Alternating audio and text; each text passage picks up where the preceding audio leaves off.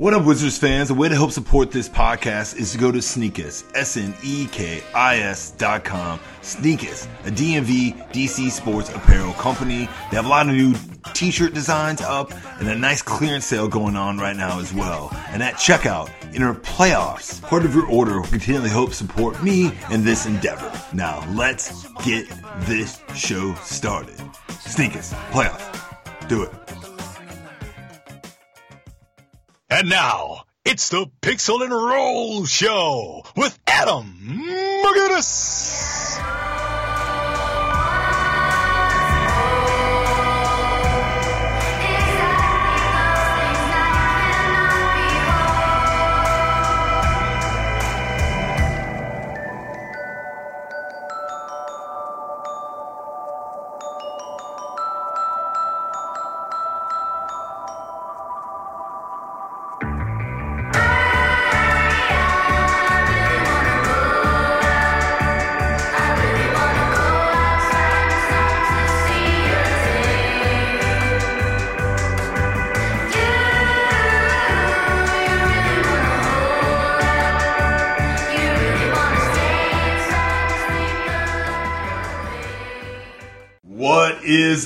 Doe? Welcome to another edition of the Pixel Roll Show. We discuss your Washington Wizards. Hello, everyone. This is Adam McGinnis. It is Tuesday, June 27th, 2017.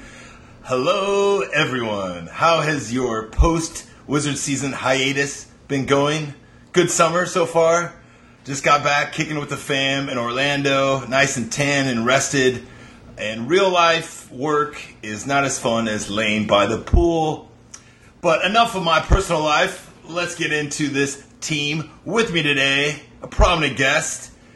He's been on the pod a few times, so he is a friend of the pod.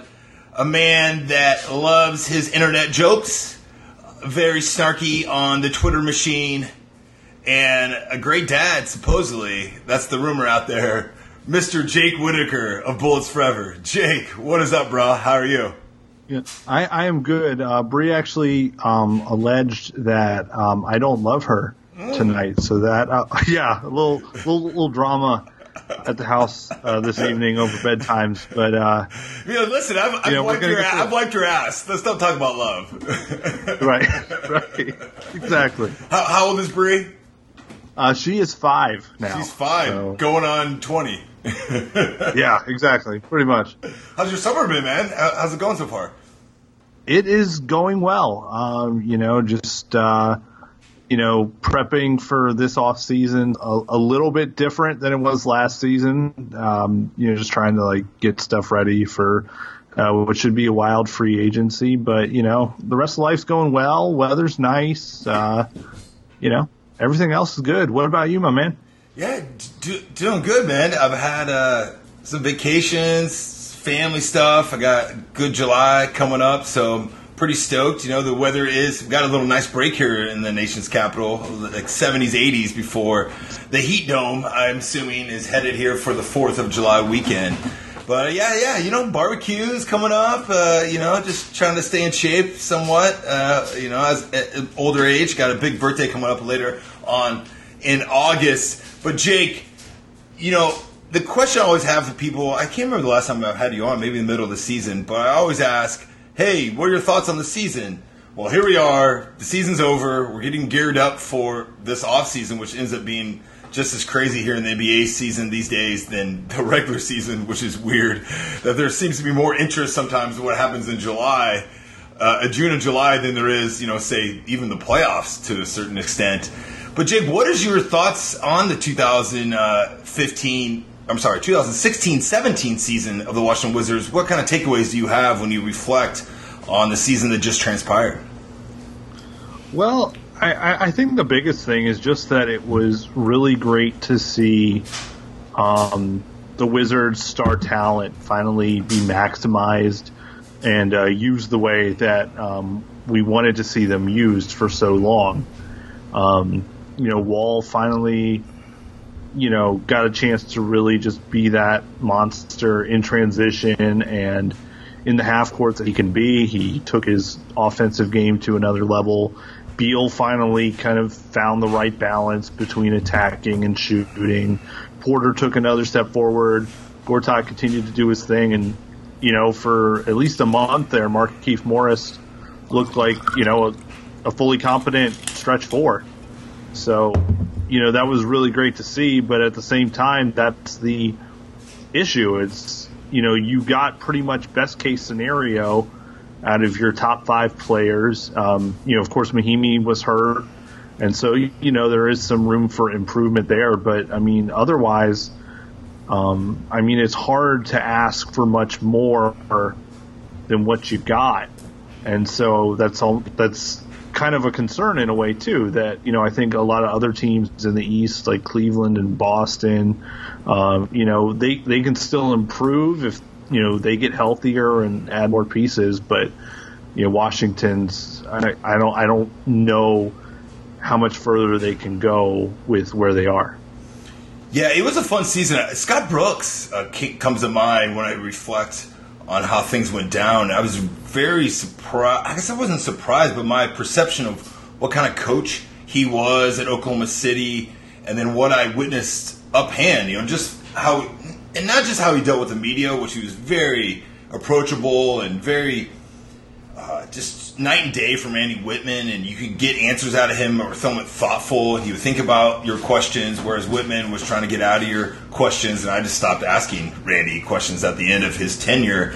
But I was really surprised with how they started so slowly and they bounced back. And there was a stretch there, January, February, before the All Star break, that they were arguably one of the best teams in the East, if not the NBA, playing at such a high level. And I always remember uh, that point of how this team did face some adversity, trying to figure some things out. And you touched on Beal and Wall stepping up, you know, especially with the injury bug that had always plagued Beal, and we didn't see that happen. He played a career high games, and Wall taking his game to another level uh, when he was coming off of you know knee surgery in the offseason. I did not see those two things transpiring, and then just Otto's development of becoming one of the best three point shooters in the league. Those things really stand out to me. What were your thoughts on Scott Brooks as a coach and just how he changed uh, the environment, the atmosphere, or just how this team played? Yeah, I, I mean, I, I, you know the thing with Scott Brooks is he's always kind of been criticized as you know maybe not the best tactical coach, and um, yeah, I, I think it's really hard to have much of an opinion on that uh, after this first season, just because he really didn't have many options. Uh, you know, they're just the bench was limited, as we all know, and uh, you know, so it was really hard to make any configuration work for any amount of time. But um, you know, I, I, think the the biggest thing was he changed the culture. He um, got the the best players to play at their best, and um, you know, got you know the players that needed to be the core of this team to be the core of this team. So, um, you know, I think things are heading in the right direction. Uh, you know, they're, you know, I, I think if the Wizards do take that next step and they're really, you know, on the precipice of, you know, being a finals contender, then maybe some of those tactical um, issues might become more um, called out. Like, you know, there was some question about some of what he did in Game Seven. Uh, personally, I thought it was kind of overblown, just given his options. But you know, we'll we'll see how that tracks. But you know, the Wizards are in a much better spot than they've been in quite some time with uh, the coaching situation. Yeah, yeah, it's hard to really quibble with Scott Brooks' rotations with the bench and different mixes when his options were just so limited. And so there is mm-hmm. some things that come to mind, and we're going to get into a little bit of that. But I, speaking of Scott Brooks, Jake, I will give you what I'm going to ask him maybe next week. I don't know if they'll probably have some media availability before they head off to Summer League. I know they usually do. Or what I'm going to ask him again in Media Day in September is how much have you thought of Kelly Olynyk this summer? Because I try to stop thinking about Kelly Olynyk. That, that the season comes down to Kelly Olynyk Game Seven, and I know that's unfair to a certain extent, but holy shit, Jake! So I just want to ask you before I ask Scott Brooks, and maybe some players, how much have you thought about Kelly Olynyk and what the hell happened uh, with him in that game seven? Because you know, I, I listen to Bill Simmons podcast here and there. And, you know, of course, he's gloating and he keeps mentioning Kelly Olynyk like in every time he mentions his name, I get this little piercing uh, jab in my in my gut, no matter where I'm at, listening to that. Uh, and it refreshes. So maybe I'm just not over Kelly Olynyk yet, and maybe I'll never be over Kelly Olynyk. And so, your thoughts of just how that all transpired, and did, holy shit! I mean, did we lose a game seven in Boston because Kelly Olynyk did not miss a shot in the fourth quarter? Yeah, well, I mean, I, I think that was, you know, you know, people say, you know, you get the ball out of the, your, the best player's hands and, you know, get it to a role player, and if they beat you, they beat you. And I think that's ultimately what happened. This was, you know, a lot like game two, where Isaiah Thomas took over late, but whereas the Wizards just let Thomas score at the end of game two and kind of take that over they were able to get the ball out of his hands, but when they did that, they just left Olynyk wide open. And so, you know, if if if the choice is, you know, get beaten by um, the star player that you know you have to stop, and just not stopping him, or letting the role player who, you know, in theory should give you an easier time of getting by if if he just makes all the shots uh, you got to live with it. And so I, I, I think if if you give me those two options, while you know the Olynyk thing seems more embarrassing on its face, it's you know it's, it's not like Olynyk was creating his own shots; he was just benefiting off the open looks of the Wizards collapsing on Thomas. So you know it is what it is. So you got to live or die by Kelly Olynyk, and we died. and of all players, him too, right? The cheap shot of John Wall, right? Got in the thing with Oubre. You know, his hair drives me up a wall. It, you know, pun intended. And just to go down with him is left a bitter taste in my mouth. But let's go back here, Jake, because I want your take here on the playoffs. And it reminded me of from Game Six, the high of Game Six to the low of losing Game Seven. it, In a weird way, reminded me of, gosh, one of the most memorable moments in Wizards uh, lore in 2006. Game six at home, Gilbert Arenas hits a 35 footer against LeBron James and the Cavs to tie the game up. Similar to where John Wall hit his shot in game six. To tie the game, they go to overtime. They up two. They have a chance to put it away. Gilbert misses both free throws. The LeBron thing. I know everyone listening here is like, "Oh, Adam, don't remind me of this." I was at the game, Cinco de Mayo, 2006. I never heard an arena louder, still this day, than when Gilbert hit that shot. And when Damon effing Jones hits that three to beat the Wizards, I'd never felt so low after a sporting event. I've been a lot of terrible sporting events in my life. Thank you, Nebraska Huskers and Iowa Hawkeyes. And and thank you, Michael Ruffin, too. By the way, I was at that game for, for yeah. all those. And we've talked about it before, but it was weird because I'm talking about one game per se. You know, back in the Big Three where I thought the, the Wizards had a chance to win that game. To go from John Wall on the scores table, telling it's my city, hitting that crazy shot in the arena, to then now how he felt two days later, uh, actually three days later, after they lost in Game Seven, which I thought was potentially winnable uh, with how they hung in there and just kind of collapsed there late in the third and the fourth. So let's go back, Jake. What I'm asking is that your emotions of the Wall game winner and then how you felt at the end of Game Seven when they lost. A winnable series, I believe, as well. Yeah, I mean, I, I, I think for me the thing was um, Wall hitting that shot in Game Six, um, you know, was preferable. Um, you know, because if if you recall, if Wall hadn't hit that shot, the the series clinching shot would have been Al Horford Oh, know. The bank shot. Oh, already, already was uh, ready to write that. Um, I but, did, right? Because from two years right. prior when he hits the tip, and that would have been right? right, and that would have been the ultimate wild finish after you know and, everything and, last and summer. Yeah, no, of course, right? It was two twofold. Jake, I already saw that narrative. It was it was him picking Celtics over the Wizards, and then him also hitting the game tip in over an A on that rebound two years prior in Game Five, and I was like, oh my god, it's gonna be Al Horford. So I guess you're right in that sense. That God, that would have been we. I would be. I would have started this podcast with a 20 minute rant against Al Horford, right? right. Yeah. So it's like you know, com- compared to you know having Ke- Kelly Olynyk, you know, take you out, that's you know significantly better. Um, but then as far as um, you know the rest of it, um, I, I kind of felt like the Wizards were playing with house money in Game Seven. You know, as great as Wall's shot was, you know, that's you know a very low percentage shot. And uh, you know, if if you need that much to get by at home, um, you know, in a game that's you know potentially the end of your season, I, I feel like that you know it kind of sets you up to be you know behind the eight ball, going back to the other team's arena. Um, They also said Jake, that, that it was it the first true game winner of his career, which I don't really remember that. Right. And, then- and then also the first three game winner in the playoffs at that point since Ray Allen. And the, Yeah. against the Heat. I, so I mean, we got a lot of low probability things happening here. For sure.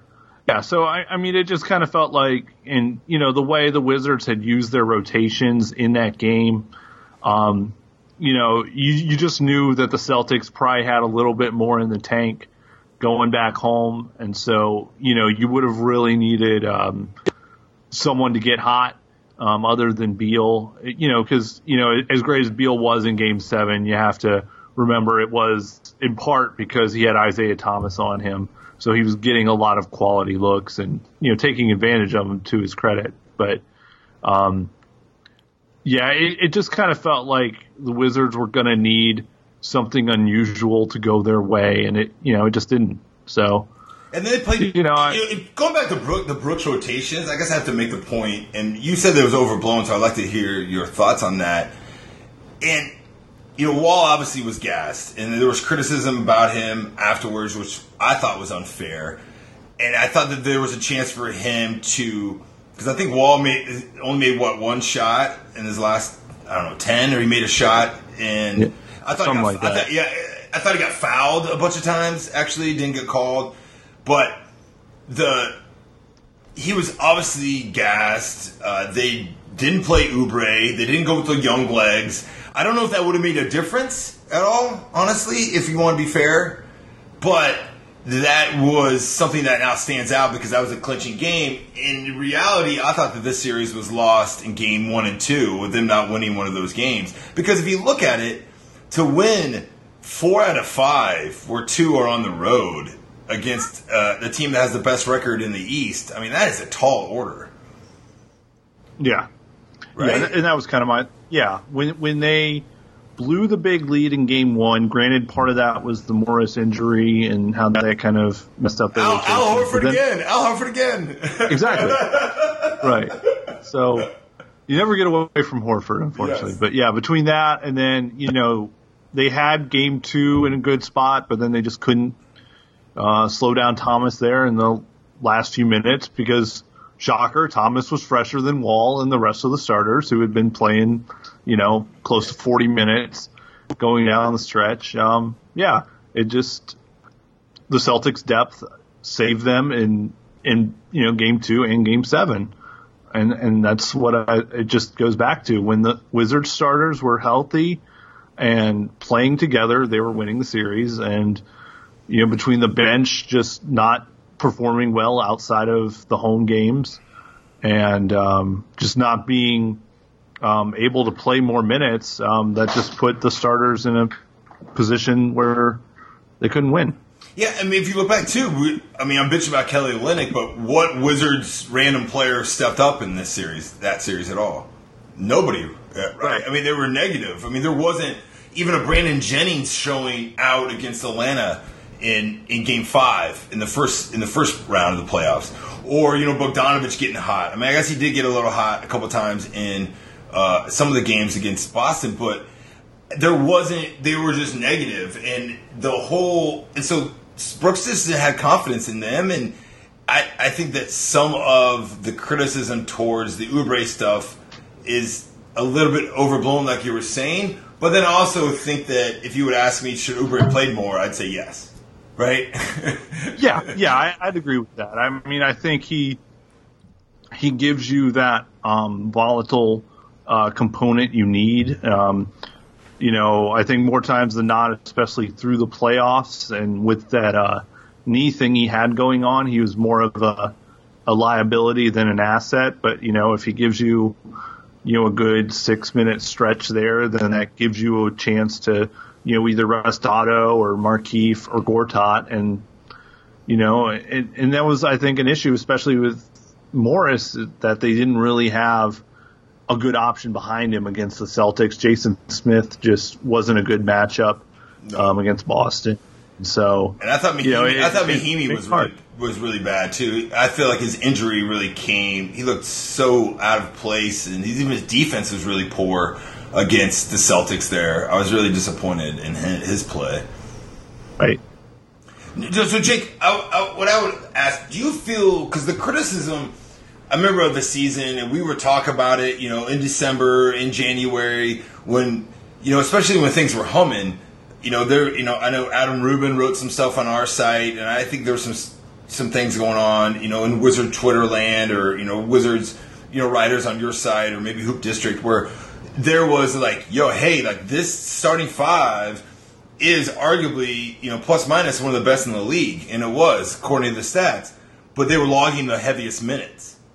And there was always this worry, and we saw a little dip after the All Star break where the bench actually played a lot better uh, to help the starters. And when the Wizards were kind of struggling here and there on some games, especially on the road, and they would come back and the starters would come back if they, you know, they'd be trailing big time in Sacramento or that crazy game in Phoenix, or you know, there was examples where they'd finally turn it on here and there, or just how they almost collapse against the Lakers, but then end up winning do you feel like there was a cumulative effect that came out in Game Seven? Because in a way, I don't know if it's hard to say like, oh, John Wall had three, two, day, you know, Sunday and Monday, hits a game shot Friday night, Saturday, Sunday off, travel. So now he's got almost three days of rest per se. And that, does that mean that he logged so many minutes early in the year? It's hard to really quantify that, but it also is the fact that John Wall. I don't remember him actually even when they were logging heavy minutes, playing the entire second half the way he did in that game seven. So, how much do you think that uh, that factored into just them, the lack of depth and the log and the minutes? You know, Gortat, I feel like had a bad game. Uh, but then Beal had a really good game, so so I don't know. It's hard to tell. Do you think that that had any effect at all about how this series played out because to me personally, John Wall and Bradley Beal had game winners in game two and they missed them. And if they win those win one of those games, especially game two, the series is probably different. I think the Wizards win in six. So it's also really hard for me to look at different ways, but this is how it played out. John Wall played the entire second half in game seven, didn't hit a shot, went extremely cold. The offense bogged down. They blew. They they were not in it, and then they fell apart. And then Kelly Olynyk went nuts and made like six shots in a row, and they're chanting Kelly in the Boston Garden, and I wanted to kill myself at a bar.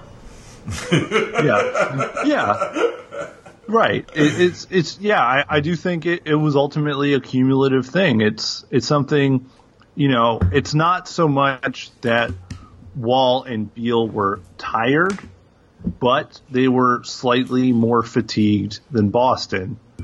And while that might not seem like a lot, in a seven game series against two otherwise pretty even teams, it's better to be more um, to be fresher than than the other team, and you know every little advantage counts.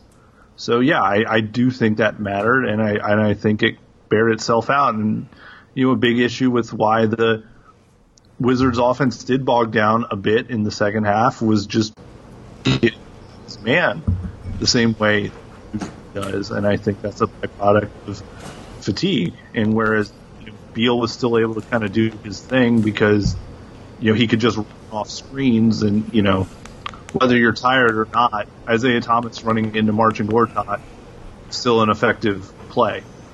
Yeah, so they, I, and, I they got, and they got a lot of like Marcus Smart hitting threes and Jae Crowder who who had been up and down in the series, so that really manifested they got other contributions that we didn't really see from the Wizards. But Jake, enough about the season, about Game Seven. It is what it is. What it is. The favorite quote uh, of Mike Miller back in the day, and still of most NBA players, especially Otto Porter and Bradley Beal.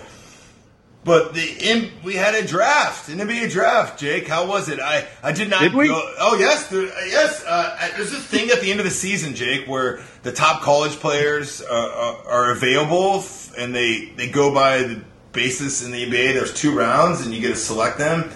Uh, the, the Wizards. Uh, did they participate? No, they did not. For uh, the second year in a row, your Washington Wizards did not take a player in the draft. And Jake, here's the deal. I think I just had you on because I was going to do a special podcast where I just vented about this by myself, Right. Uh, which is not very fun. Even even people that listen to this podcast or listen to me over the years would think I'm very negative and cynical and you know, hey, bitter. I just am passionate about this team, but I am actually a pretty positive guy and happy. But Jake, I'm just this this whole thing about not drafting players just drives me up an effing wall. So I spent the draft just angry tweeting. And here's the thing, Jake. The draft is supposed to be fun. I mean, it is like the Super Bowl for the Sixers fans, for God's sakes. Uh, and we Right. don't we don't want it to be like that. And yeah, it was more fun when we had more first round picks the, earlier in the John Wall era, and I wrote more. But this this year, Jake, I did no podcast leading up to the draft. I did not attend one workout, which I've always attended workout. I did not write one thing because Jake, I knew that the 52nd pick would either not matter, they would sell it or trade it. And our friend, Mr. Ernest Grunfeld, uh, team president for life, gave an impromptu press conference, media availability, which for those following this team that don't know a little behind the scenes, that does not happen. There was no, there was no media presser. At all. There, all of a sudden, I found out on Twitter that Ernie Grunfeld was answering questions after the last summer workout. So he answers questions. He says, you know, hey, we're looking at these players. You know, typical Ernie speak uh, on the record. Off the record, Ernie is actually pretty insightful when it comes to basketball. On the record, I it's just it's just uh, you don't I, I don't play anything that Ernie says because first of all, I know the people do not want to hear anything Grunfeld says. I'm very cognizant of that, but also his monotone voice. He's very good at saying a lot of things without saying anything. He's perfected that. But he says in the thing that I, I felt this is so typical Wizards. They have this impromptu media availability. They have all these people talk about it. Grunfeld gives these questions. I see the headlights and see the headlines, and I'm sure maybe you guys wrote some stuff on Bullets Forever. And then the next day, they trade their pick. Literally, the next night before the draft, they, that, that that night, I believe, before the draft. And I just said some snark. I was like, in true was is really neat of the Wizards to pretend that they were going to do a bunch of stuff, and then all of a sudden, hours later, trade the pick, which they probably already knew when he was actually talking to everyone. And in my cynical, snarky way, which I've been rambling on here, Jake, but I have a point, is that at least they got out of the way. Because in 2014, I sat in a hotel with my family and made them watch the draft in the hotel room because I was waiting for the Wizards' second round pick, and then it came. My mom was like, "Who they pick? What happened, Adam? You've been obsessed with us for hours." I'm like, "They sold it, mom." my mom has no idea what that means, and she's like, "Wow, you waited this forever?" And I and I still remember where I was, uh, you know, in the with a laptop cussing in the thing. My mom's like, does it really matter? And I'm like, not really, mom, but I mean, how anticlimactic it was. So props to the Wizards organization for getting this trade out of the way. But your thoughts leading up, uh, Jake. So I did see that you guys did do a lot of uh, pieces on who they would draft at 52nd. I found it very futile exercise because this is this is not my first rodeo when it comes to Ernest Grunfeld. I, I, I did not think that they would actually sell it or trade it or whatever. I just thought that that was maybe a possibility. And, I, and in the past, I would do all these. I'd go to these workouts, interview all these players, and they would not draft them, and that didn't really matter. And I just felt like it was a wasted time of my resources. But Jake, you and Bulls Forever, you guys are in the con- feeding the content monster, which I know the game, and God bless that you provide all this material for Wizards fans thirsty because once again the draft is supposed to be fun. We're supposed to talk about whether or not they should draft Monte Morris from Iowa State, right? Should they get a point guard? Should they get all these players? It did not happen.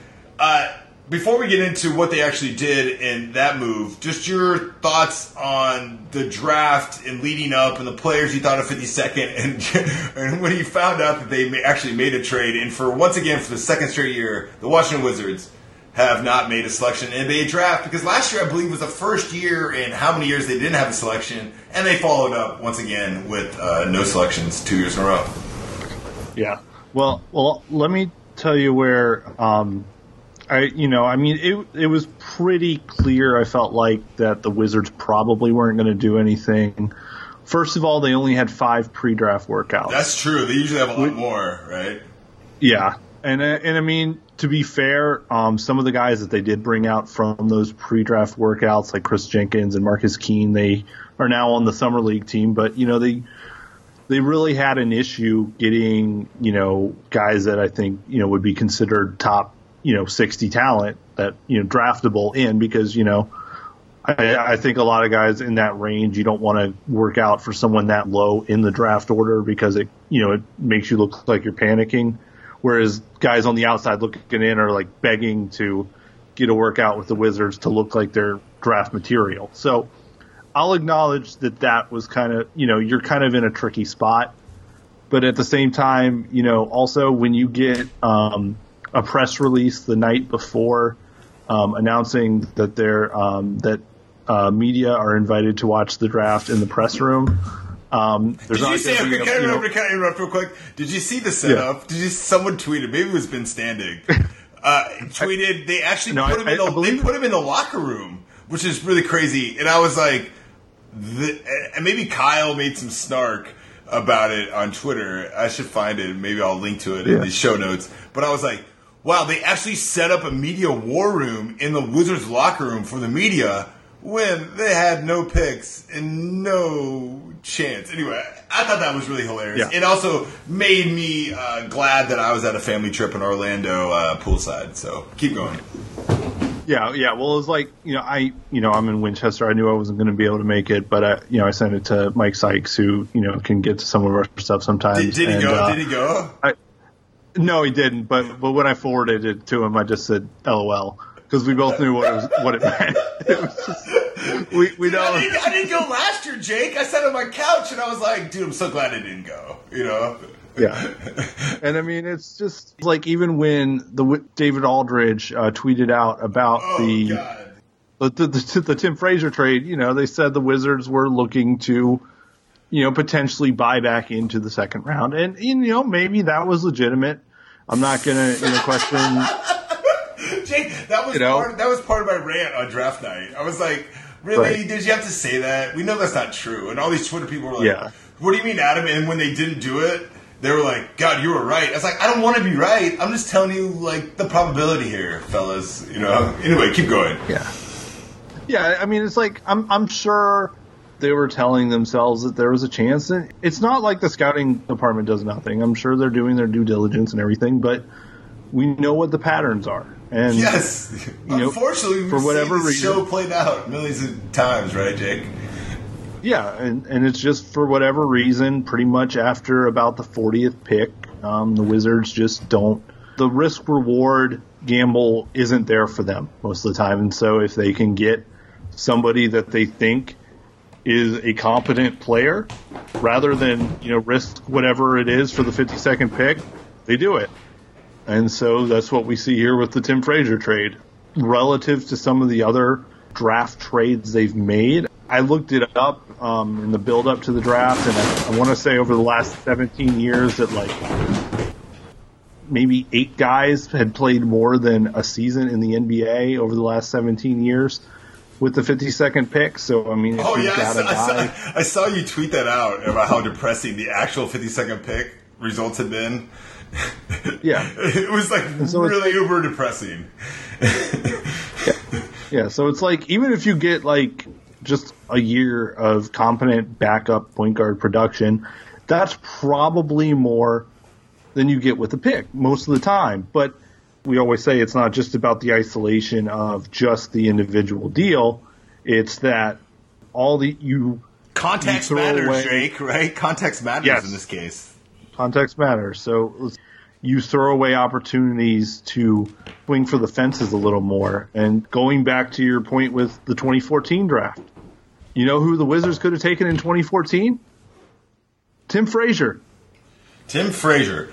So, so Jake, before we get to Tim Frazier, who did your readers or your writers, or what was the kind of consensus before the trade happened, leading up to the draft? The type of players or the individual players that people kind of advocated for, or argued that the Wizards maybe should take. I know this is re- retrospect, but I like to just for the people to listen that you know didn't really Yeah. follow this. I know it doesn't really matter, but I'm just curious. So now you can follow these players and their and how it played out, and follow those players, and then you can get mad like I get mad about you know they selling Jordan Clarkson in 2014. I'm so pissed about, or them selling. DeJuan Blair in 2009, I'm still pissed about. Hell, I'm still pissed about him selling Jermaine Taylor for God's sakes, and he didn't even beat me. He wasn't even good. Right. It, it's hard to really have a consensus that late in the draft. I think most people. Which is another reason why I didn't really write much or podcast about it because Yeah. it's like, who the hell knows? I mean, you could be five to ten players, right? Right. You know, if it was like earlier in the draft, sometimes I'll like rewrite some stuff just to have it ready. But it's like 50 seconds. We're not even going to bother. We're just going to run with it whenever hap- whatever happens. People were thinking it would probably either be like a point guard like Monte Morris or uh, Frank Mason, even though you know he ended up going much sooner than that, or you know that they would probably try to you know pull another Aaron White, take a developmental big, stash him overseas, and you know hope he's something down the road, and then that way you know it doesn't really hurt your cap sheet uh, this summer. So probably either going to be one of those two things, or they would more likely trade the pick, and that's what happened. Commercial break time. Yes, my sponsor, Sneekis. S N E K I S. Sneekis.com. DMV DC Sports Apparel. I just hooked up a tight district basketball t shirt. The material, so, so soft. And also got a dope baseball hoodie. And when you go to their website and at checkout for your purchases, enter playoffs, part of your proceeds go to me and help me continually do this show. And it does support Wizards Independent Media, which is not owned by Comcast or the team, and why you continually listen to The Real. Now, back to the show. Sneekis, do it for me. Thanks. All right, so they trade for Tim Frazier. I have no idea who this guy is. I don't play fantasy basketball, but supposedly he was really good last year for the New Orleans uh, fantasy basketball. Even though people talked about New Orleans having no backup point guard, uh, it seems to me that isolationist, two million dollars for one year, a decent pickup for the Wizards. He's athletic, uh, has a high assist rate, can't really shoot.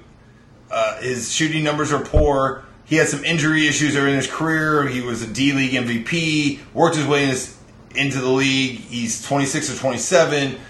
The actual, if you analyze what the Wizards would have got at 52 and what he can contribute, he is better than what the Wizards would have got at 52. So, in a vacuum, once again, I think it's an okay move for the Wizards. Uh, you know, there's other reasons I'm about to go on a rant after we're done talking about Tim Frazier about the whole philosophy about what the Wizards organization is doing with when it comes to acquiring developing young players or young assets to flip them or develop them, which I feel like they are totally uh, blundering this whole process. But let's just analyze Tim Frazier, what he brings to the table, what you thought about the move and his whole situation at two million dollars for one year. I I would say it's an okay move, a decent move. Yeah, I would. Well, I'll say one very positive thing and one very negative thing about the trade. The positive thing is that not only do you get him for just the year, but you do have his bird rights. So next summer, um, you know, if he does pan out and he's good, um, you can, you know, sign him, go over in, you know, even though you're well over the cap and maybe in the tax at that point, you can still keep him and it doesn't really hurt anything. Um, so that's good to have that flexibility, and you know, hopefully you don't have to chase another point guard uh, next summer. But at the same time, um, a lot of what you just described, um, you know, good passer, uh, interesting kind of playmaker, doesn't shoot all that well. Um, kind of sounds like the backup point guard that um, was just here, Brandon Jennings. and and if you look at the you know the per 36 and the true shooting, uh, Tim's numbers in New Orleans were very comparable to what Brandon did in New York before he was bought out and signed in Washington. And then of course when he signed in Washington, Uh, his shooting numbers, which were bad, got worse, and you know that had you know um, ripple effects on him being able to make plays and do other stuff. So um, that's I think a big concern. Um, I do think you know Frazier's shot is a little more uh, workable. I think there is some more you can do to salvage that, but at the same time, if you don't get another like a quality backup guard behind Beal, you're still going to have the same issue of when Beal comes out, who do you put next to Wall? If it's Tim Frazier, you're going to have the same kind of issues you had with Wall and Jennings. If it's Satoransky, that's again the same kind of issues. You know, Satoransky can defend a little bit, but he's probably even a worse shooter unless he takes a massive step forward this summer. And so, you know, unless so, so basically, um, go, going going back to like to playing Tomas and, and Frazier together just seems unworkable to have two guys in the backcourt that can't shoot. Yeah, especially if if Oubre is your guy at small forward. Um, I, I, ran the numbers for something I'm working on, and you're basically your three perimeter guys um, on that bench unit combined to shoot about 29 percent from three, and, and in that's today's not NBA, work. that's terrible. That, that wasn't good in yesterday's NBA. Yes, exactly. How about, how, about, how, about, how about, this too, Jake? The, the, only negative thing I would see so much about Frazier per se, because I don't know what else they could have got or whatever, and they obviously don't want to commit big money to, to a backup for John. But twofold, why has this been a revolving door for, for John Wall's backup? over the years. I think Ben Standig, once again, I'm referencing Ben Standig's podcast. People listen to his podcast. Uh, he has not had me on to Ben, so if you're listening, which I know you're not, uh, I guess he feels that I'm a rival or something, but not really. I like Ben. He's a cool dude. Uh, but he tweeted out like all the backups that they'd had, and even Kyle, I believe, even said, "Hey, you're missing Will Bynum and Mike Bibby, or like, or, or, you know, some other jokes we had." But you know, Pargo. One twofold question: Why has the backup position of point guard been such so befuddling with this organization with John Wall? And two, to me, once again, it shows a lack of confidence in Tomas Satoransky. Because Tomas. Satoransky is a point guard. He is not a shooting guard. He should be running the point. I feel his development last year was subpar. Uh, he did make a big bucket in game six, and he showed some flashes here and there. And I can get why you're hesitant or why Scott Brooks maybe didn't trust him in certain situations. But hey, yo, you drafted him over Dr- Dr- Draymond Green. Let's go back. You kept him over in Europe for how many years? You brought him over here. He's athletic. His strength, his athleticism in, in, in the open court, and his ability to create and run an offense. And you have brought in Trey Burke, Brandon Jennings, and now Tim Frazier to basically take minutes for him and stunt his development. So that's what I am like, well, then Tomas Satoransky is just some dude at the end of the bench then. You don't believe in him at all. And I'm not saying that, like, hey, yo, like Tomas Satoransky has played well enough to be that backup point guard. But the way we saw it played out last year and the way that you're kind of signaling already for next season means that you just don't believe in Tomas Satoransky. And that's fine if you don't believe in him. But then what the hell was this whole thing of drafting him and to steer him over Europe and bringing him over was about then? That's where I get confused about the signals and what they're trying to do with this position, a very important position when it comes to uh, the second unit for the Wizards. Yeah, and, and you think about going even back to last year, the Wizards traded a second round pick to get Trey Burke to hedge their bets with Tomas Satoransky, and they just did the same thing again. So you've effectively spent three second round picks for a backup point guard, and you still might not have a backup point guard. And that's on top of the 2011 second round pick you spent on Shelvin Mack to be a backup point guard. yes, didn't work. and the 2013 second round pick that you traded to get Andre Miller. Yes. Who was fine for a little bit, but then you had to ship him out for Ramon Sessions. So, or, or, the second round pick you you gave to Denver to get rid of Jan Vesely, or the second round pick that you two second round picks you traded up to get Oubre. Uh, you know, there's a conditional right. one for Dudley. Uh, it keeps going. I'm about to get into that too, but I see what you're saying. Like Like, what is going on here? Like, you're trading second round picks, and we still haven't found an answer. Right, and, and I think part of that is one, one other thing to clarify though with the Andre Miller part. Um, Who was that? What, of what did, what did that? What did that end up being? that was the three-way trade that helped the Wizards not only unload Jan Vesely, but unload another point guard problem, Eric Maynor. Oh God! That didn't they? So- just made a time. Oh Jesus! How bad was Yeah. he? And speaking of uh, Maynor time, I don't know if you saw Tim Frazier's tweet today, but there were plane emojis in it. So uh, another good omen. well, no, no. there- Let's go. Let's talk about Tim Frazier. Wasn't that a tweet that the Wizards are terrible? Someone found that one. And granted, Uh, to be never mind, fair, I didn't see that. No, no. There, there's a tweet. It was during when the when John Wall was hurt, and they went like you know what was it four and twenty four or four and twenty eight or whatever that fucking madness was. Right. Uh, in 2012, I believe, right? And Sounds right. Beal's rookie year. That was 2012. Yeah. Yes. Yeah. So, and where Wall had his microfracture surgery and was out half the season. And he said, he, there's a tweet from, I don't know where he was. Maybe he was in Penn State at the time. And he's like, God, the Wizards are garbage or something. And someone, Right. said, someone said that to me. I was like, oh man, oh geez. But, uh, you know, anyway, going back to the whole, so, so why can't he just figure this out, or what does this even mean, or, or is this is Tomas not in the plans, and that's fine if you don't believe he's in the plans. But like, it's either like shit off the pot, like either give him a chance to fail or succeed, and stop giving away assets to just do a, temp- a temporary fixes that aren't even guaranteed to be temporary fixes, right? I mean, we knew we knew Trey Burke was not really a point guard. Utah had decided that. I was okay somewhat to take a flyer on him per se, but it was clear that he was a tweener. He could get some buckets in isolation, but he was never going to be a point guard to run the offense. And and he wasn't even really a Jamal Crawford type super sub. And so then you finally give Tomas over here. Oh, hey, you know Tomas needs some seasoning. I get it. And then you just bury Tomas. Don't really give him a chance. And you pretty much play. You sign Brandon Jennings. Okay, move for the minimum, buyout or whatever. You know, he's a guy that scored 50 in the league, and you know he was number one player in high school basketball.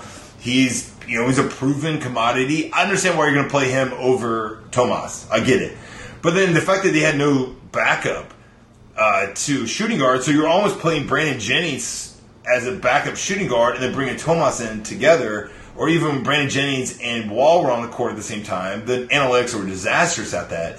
But how about this, Jake? Maybe they should have just paid Garrett Temple. How about that? Is, is that is that what it is? Literally, I feel like they should just pay Garrett Temple. He can play the backup and the backup point guard. And maybe we we underappreciated Garrett Temple's effectiveness on this team. Now, granted, I'm happy with Garrett Temple. If you would have told me last year the Wizards would have paid Garrett Temple's money, I would have been upset. But look what they gave Ian Mahinmi and Nicholson and Jason Smith. So what the fuck, you know? Exactly. Yeah. Right. Yeah, and it, I, I think it But it would have of sta- it would have stabilized the position, right? You would have sta- like you would Right. know, you would have known what was going to happen when Garrett Temple was in the court. He's not going to give you a high ceiling. Maybe when you know Brandon James would get hot or Trey Burke potentially could get hot, but he would. St- but but the lows of those two players will never be the lows of Garrett Temple, and his flaws Right. I think were so much. Uh, we saw his development of his game, and aside from his leadership, aside from the fact that he's Beal's best friend and that Wall would listen to him, and he was almost like a, a coach. I mean, he was just elected uh, player associate. I don't know if you saw that. He was elected vice president to the Players Association uh, this week. And so like, there is this legitimate, like, I can see Garrett Temple being a coach someday. I can see him being a general manager, assistant general manager. I mean, that guy, when he's done playing, is going to be involved in this league because he just has a great personality. He has a set of values. Uh, people like him from from people that guys on the bench to superstars respect what he has to say. So I feel that that was missing uh, on this team a little bit, and the fact that he could be a competent backup and solve these issues, so you have to give assets away. Yeah, well, I, I, I do think one aspect of the whole Temple thing, though, is that, um, you know, Brooks really wanted to put an emphasis on Wall and Beal becoming the leaders. And to be fair, I don't know if that happens if Temple's still here. Yeah, that's true too. And and and you know, to a lesser you know, I extent, lesser extent, I think Dene too. To tell you the truth, Yeah. right? yeah, and Dudley and all that. You know, I, I I do. Their personalities were so strong, and those guys have always looked up to them that they wouldn't have taken that next leadership step with them around. I believe that's true. Yeah, and, and, it's just hard. Like even you know, I, I, I think Temple would have understood that and tried to take a backseat, but it, you know, it's just hard uh, in any kind of workplace setting when you still have the leader there to not kind of be the leader and kind of work that transition out. And so, yeah, I I get that, but yeah, I, I think the real issue throughout the whole um, Wall era is that the Wizards haven't put the right value on backup point guard? Because you know you kind of think about it in a traditional sense and you know looking at like a 10 man rotation backup point guard should be the position you invest the least in because it's you know you've got Wall starting there and he's playing the most minutes. But at the same time if you put all these kind of interchangeable parts around Wall, you know, kind of sub in and out on the wings with the bigs and everything else, then you know maybe you you go a little cheaper on some of those interchangeable parts because Wall can make them better. He has throughout his career. Look at Temple, look at Rasual Butler, look at Dudley, look at all the other guys that have benefited from Wall, and you know you invest a little bit more in that backup point guard so that he can actually um, maintain what Wall did on the floor and um, kind of plug in with what those you know interchangeable parts around him are doing. Yeah, so Jake, this is my rant that I was going to do. So you, you know, flatter me by listening. So the four last four drafts, the Wizards have one player, two players, two the rights to two players to show for the last four drafts, and that is in the 2015 draft when they traded two picks to move up to get Oubre instead of just drafting Bobby Portis, which I still feel that that is to be determined about that decision, even though I do like Oubre and people are still high on Oubre, especially around the league. He's shown flashes, so I don't think that that is a negative one yet. And they have the rights to Aaron White, who has not really shown that he has the ability, and it saddens me to say, as an Iowa Hawkeye, to play in the league yet, but they still have his rights in Europe. But 2014, they traded for Gortat, second round pick. They sold Jordan Clarkson. 2016 uh, was the Markieff Morris Markieff Morris trade, and the second round pick was they didn't they didn't even have one. Who do- what was that? That was for the Oubre pick. Yes. So and then this Yeah. year they trade for Bogdanovic, and then they traded for the pick again. So Jake, this team, this franchise hasn't won 50 games, and they're out there punting in drafts. And so, so in a vacuum, I can defend the Markieff Morris trade. I can defend the Gortat trade. I can even defend selling Clarkson. I can even defend this this Frazier trade. But as a philosophy overall, teams that are doing this are teams that you know the Cavs you know trade traded picks for Kyle Korver or whoever because you know they're going for a title, or you know you've seen teams in the past, say the Bulls or the Spurs or whoever at the end of the draft. It doesn't really matter, and they might trade people. But this team never buys into the draft. They sell picks instead of buying. I've, I've just bitched about the three times they've sold picks. And then they give smokescreen that they're going to buy into the draft. Last year, Ted Leonsis was saying, hey, uh, you know, I was at a, when John Wall uh, was got awarded for the NBA Community Player of the Year. I went to his press conference. It was an awesome event. Afterwards, you know, we talked about it with Ted Leonsis. It was before the draft. I asked him straight up, "Hey, are you going to buy in the draft?" He's like, "Yeah, we're you know we're looking at options. We're thinking about it." Blah blah. He tweets out about how Brogdon was only seven months uh, younger than Beal, and so I tweet on May something Memorial Day weekend. Maybe you should draft. Maybe you should pay buy into the draft and draft Brogdon. Then I still save that tweet. I've now shared it a million times. Now Brogdon is now as the rookie of the year. And and so of course, that course. doesn't make me feel better per se, but it's also just. And then I looked in this draft last year. You saw the Warriors buy into the draft three point five million. And here's the deal: I'm not even saying like buying into the draft. There is some player out there I can say like, hey, buy into the, buy into this draft because that player is going to change the Wizards. I don't even know if that is true, but it's just the whole philosophy of like, what other team that hasn't won 50 games that is just punting out of drafts is a philosophy, and to go from when Ted Leonsis bought the team and monumental, how we're going to build this draft through young players, and we saw none of it worked out. Seraphin didn't work out, Singleton didn't work out. He's mentioned Mack, Jordan Crawford. We had trade picks to get rid of them. Uh, Trevor Booker, they didn't. You know, they traded two pick, they traded picks to get Trevor Booker. They should have kept him. They didn't. I can't think of anything that in the wall era of these players in the first or second round that they have developed. So they went from like, oh hey, we suck at drafting to now we're just not going to draft at all. And I just I just don't find that holistically that this is a positive approach that leads to success, Jake, and it just drives me up an effing wall. It's so frustrating, and I'm glad you're listening to me, and this is therapy. So tell me where I'm right or wrong, or do you feel what I'm talking about? Because I because I feel like Wizards fans listening to this right now feel my frustration of with the fact that like, hey, dude, if we're a fucking a player away and we got trade for Bogdanovic at the deadline to to make a run to the finals, then yeah, do it. I don't give a shit.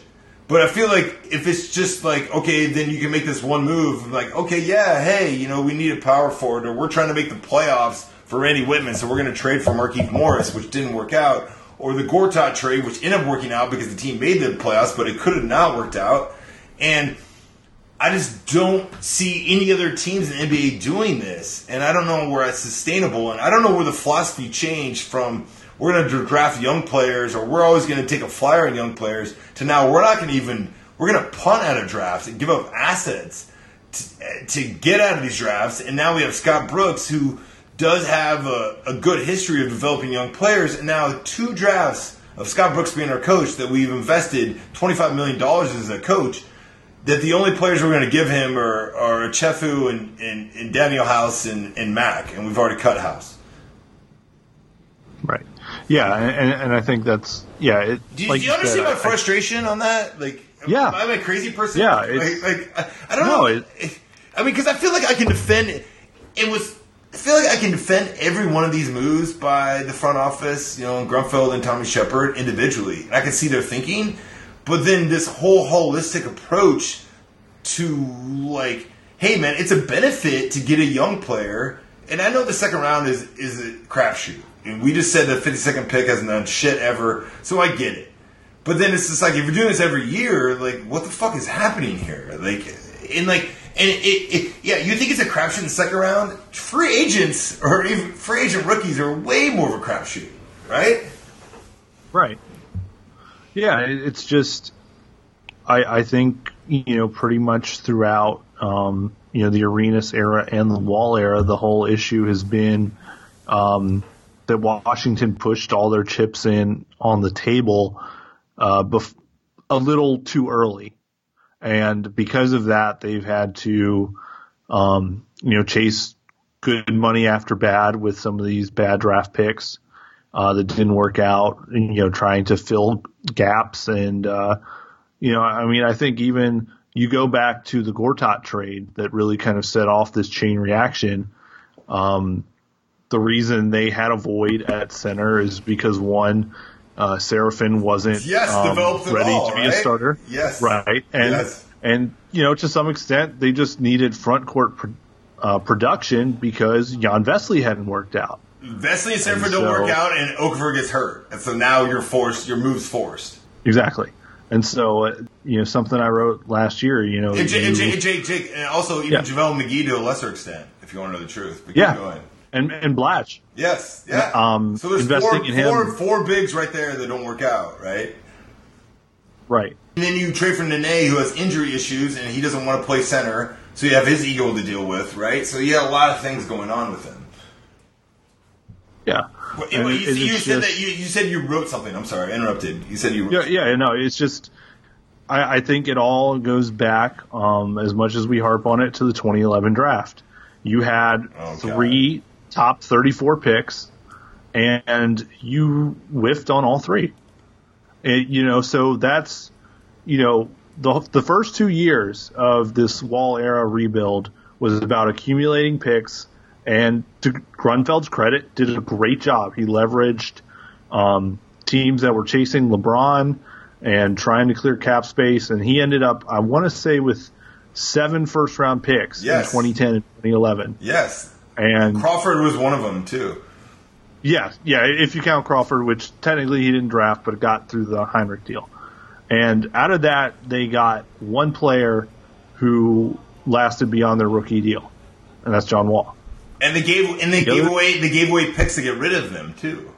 You know, even Mack, who has been the second most productive 2011. You know, 2012 they had Beal, and they took Satoransky, just their two standard picks. That was it. And then 2013 they had that one let you know the two second round picks, and they decided to consolidate it into one for Glen Rice, who didn't work out either. So you know, it yeah, it's beating the same old drum. The Wizards can't draft, but you know, every every team has swings and misses. Even the Spurs. It's like everyone, you know, has draft picks that don't pan out. You know, we can, you know, whine about, you know, how stuff in 2011 didn't work, but the the the issue was that ultimately Washington never gave themselves more opportunities after all the assets they, you know, put together those first two years.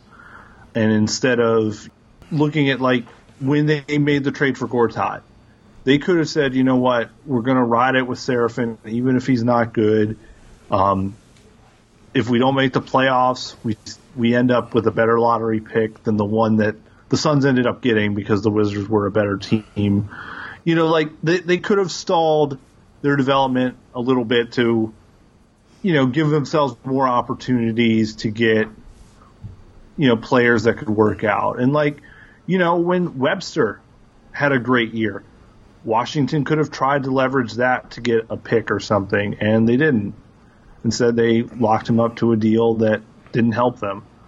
And so, you know, I, I, think there's just been, um, yeah, a lot, just a, a lot, uh, a lot of self, decided- a lot of self-inflicted blunders, which I don't really understand, and, and sometimes I don't even blame Grunfeld, and I know fans don't want to hear this because Grunfeld's, you know, death, Grunfeld in taxes, and he's been there forever, and he is a pinata, and he should be held accountable for a lot of his decisions. Some have worked, some have not, but he's made some good decisions and the other ones. But I also feel that there has been a mandate from ownership that is improving all these deals. And so when the Gortat thing worked out, then now it became like, oh, hey, now, oh, well, let's just trade our first round picks now, right? Let's try to make the playoffs. Randy Wittman's like, yeah, I want to make the playoffs because that's what my owner wants to do. So let's trade a pick for Markieff. And, you know, and then that's like, let's trade up for Oubre because we want to, see, which I always found was bizarre, said it was taking Portis right there, and then you can keep the Markieff pick. And then how they trade for, you know, second round picks around because then I feel like also if you hit on one of these second round picks, as we've seen in the NBA, especially with the Warriors and Draymond Green, I know that's like an example which not isn't conducive to every team per se, but then you have younger assets to then flip later on, and I feel like the Wizards have really squandered their ability to be more flexible in trades with some young players. When you maybe it's because Randy Wittman sucked at developing young players, and that's why some of the stuff didn't work out. But they just didn't have that flexibility when it comes to acquiring some young players that show flashes like, you know, hey, a Rozier or Jaylen Brown, even though I know Jaylen Brown was a lottery pick. But, you know, other players are like, oh, hey, now I can flip that guy in a pick for someone really good. Right? Instead of like now, it's like, oh, we just got to trade picks for, or to get rid of salary, some mistakes that we made. So, Jake, the, the other reason I want to have you on here, and I know we've God, we went way too long on all this stuff. So let's just go through. These are the, the, the other main reason I want to have you on is is that you are the salary cap guru. So I want you to explain to the people the Washington Wizards' current situation with the salary cap, and as it plays out here, as free agency is about to kick off on July first, and just how everything, you know, what what kind of committed money they have, and I know that they offered uh, contracts more formality to Bogdanovic and Porter, uh, and just how this whole structure is because it matters of what kind of moves they can make here moving forward. Yeah, so basically, um, um, over the weekend, the Wizards uh, made Porter and Bogdanovic restricted free agents, which gives the, uh, the Wizards the chance to match any offer sheet that uh, either player gets as long as that qualifying offer is still on the table. Um, Washington could um, pull back that qualifying offer between now and July 23rd. And if they do that, then, you know, um, they become unrestricted free agents, which um, means that basically the Wizards can't re sign them only because the Wizards are already over the cap. By keeping them as restricted free agents, they can not only go over the cap, but they can match any offer um, this summer, which is especially big for Otto because you know you figure teams like the Sixers and the Nets and uh, some of those other teams that are um, have a lot of cap room and don't have a lot of young assets will be coming at him. So that's good. Um, it's going to be hard to keep both, um, mainly just because you get into luxury tax issues. Um, not the Wizards can retain them. Hold on, know, hold on, Jake. Let me let me interrupt. Yeah. That that that media availability of Yeah. Ernie Grunfeld. He said they might pay the tax for the right player. and they might. I know, I know. And here's the- I, don't think they will, and I don't know who the right player would be, but I'm skeptical. So keep going. Right. But yeah, I mean, in the luxury tax, um, there's a bunch of complicated stuff with that that I even I don't understand. But a lot of it, it's um, you know, for however far you go over the tax, you pay a certain amount based on how much you go over. Um, there is a chance if Otto gets a max this summer that that alone could put the Wizards into the tax. So that's you know something to keep an eye on, and you know, we can talk a little bit later about how they might try to dodge that with Otto. But um, you know, I think So, do, so do they have the Oh. they have the, they have the mid level exception, and then the BA. Is, there- is there how many exceptions are there? Yeah. The, the BA Okay, one the- too, yeah, right? Yeah, the biannual since they didn't use that last year, they have that on the They table. have, they have both. They have Oh. both, correct? Right? Right, and then there's just the minimum exception. Anybody you sign to a minimum deal. So, so Uh, what, what's the what's the sign- what's the mid level right now? Like four or five? Uh, the mid level is well, it's tricky because there's two answers. Um, there is the uh, mid level they have if they use it before they get into the tax, and then if they don't use it before they get into the tax, then it's a smaller mid level. But um, the traditional mid level, which I would expect they use, um, will probably be 8.4 million for the first year, and then you know you can do um, you know raises off of that for however many years you want to put on after that. But um, And the other Yeah, one was the other ones were like what three or four million? yeah, something like that. Okay. So, and you then, know, and that doesn't got- that doesn't count against the cap. That's why it's called the exception, correct? Well, well, it you're you're it it counts against your your payroll and it, but you you can still use it even if you're over. it, salary. it doesn't it doesn't count against the tax. no, it does count against the tax. That's, It does count. It's- That's the trick. so so yeah. why is it why is it called the exception then? Well, just because you can still use it even though You're over or Um, you're- under. You're over or under, right? You're over. It doesn't matter. Right. Yeah. It's, it's just it, it's a mechanism to let you sign somebody for other than the minimum, even though you're you know beyond the point where you have spending money under the cap. So, do you see the Wizards paying the luxury tax at all? I think they will. I, I think I think they're at a point where they can justify it, which you know, relative to the rest of team history. Um, if, if there's been a season where you can justify doing it, this is the year. So, um, and I think relative to the backlash you're going to get if you don't keep this team together, um, I, I don't think you can risk that uh, if you're Leonsis. Um, you know, the cumulative effects of losing people who um, see it as you not being invested in the team. Um, I don't think you want to risk that. So, Or pissing off Yeah, John, I- I or think- pissing off John Wall, right? we're going to talk about John Wall. But, I mean, that's the last thing we're going to talk about is John Wall after we talk about Right. this and, and Otto Porter. But I feel like that is got to weigh heavily on ownership in the front office. exactly, and that's where you know, you know, we we can talk about that a little bit more. But um, yeah, the I, I don't think um, it's so much going to be an issue of will they pay the tax. It's just a matter of how much they'll pay. and, then a lot of that just depends on Bogdanovic's market. Yeah, so let's talk about it. So, what, what do you think Bogdanovic's market is? I mean, because like I would think the mainstream narrative right now was that they're going to pay Otto and Bogdanovic walks. Do you agree? Yeah. Do you agree or disagree with that?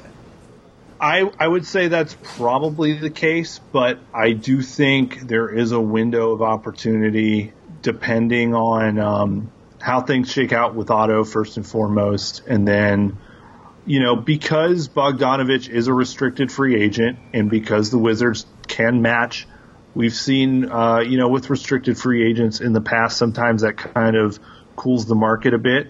Uh, teams just don't want to bother signing an offer, locking up their cap room with an offer sheet for you know however many days while the Wizards decide whether or not to match. You know that could play into Washington's hands, and maybe they get Bogdanovic for a little cheaper than you know what they'd get otherwise. And I think part of the issue is too, you know, a lot of your teams with cap space aren't going to be quite as interested in a guy like Bogdanovic, who's kind of mid-career right now. He doesn't really help a rebuilding team with that like uh, Philadelphia. By the time, you know, the 76ers are in a place they could use him, his contract will probably be over. And, and Brooklyn can't even make an offer because they traded him, that Andrew Bogut rule, where you, you can't reacquire a player you traded within a year. So maybe, so maybe the Wizards have a little bit favorable terms on keeping Bogdanovic on on that, depending on the money.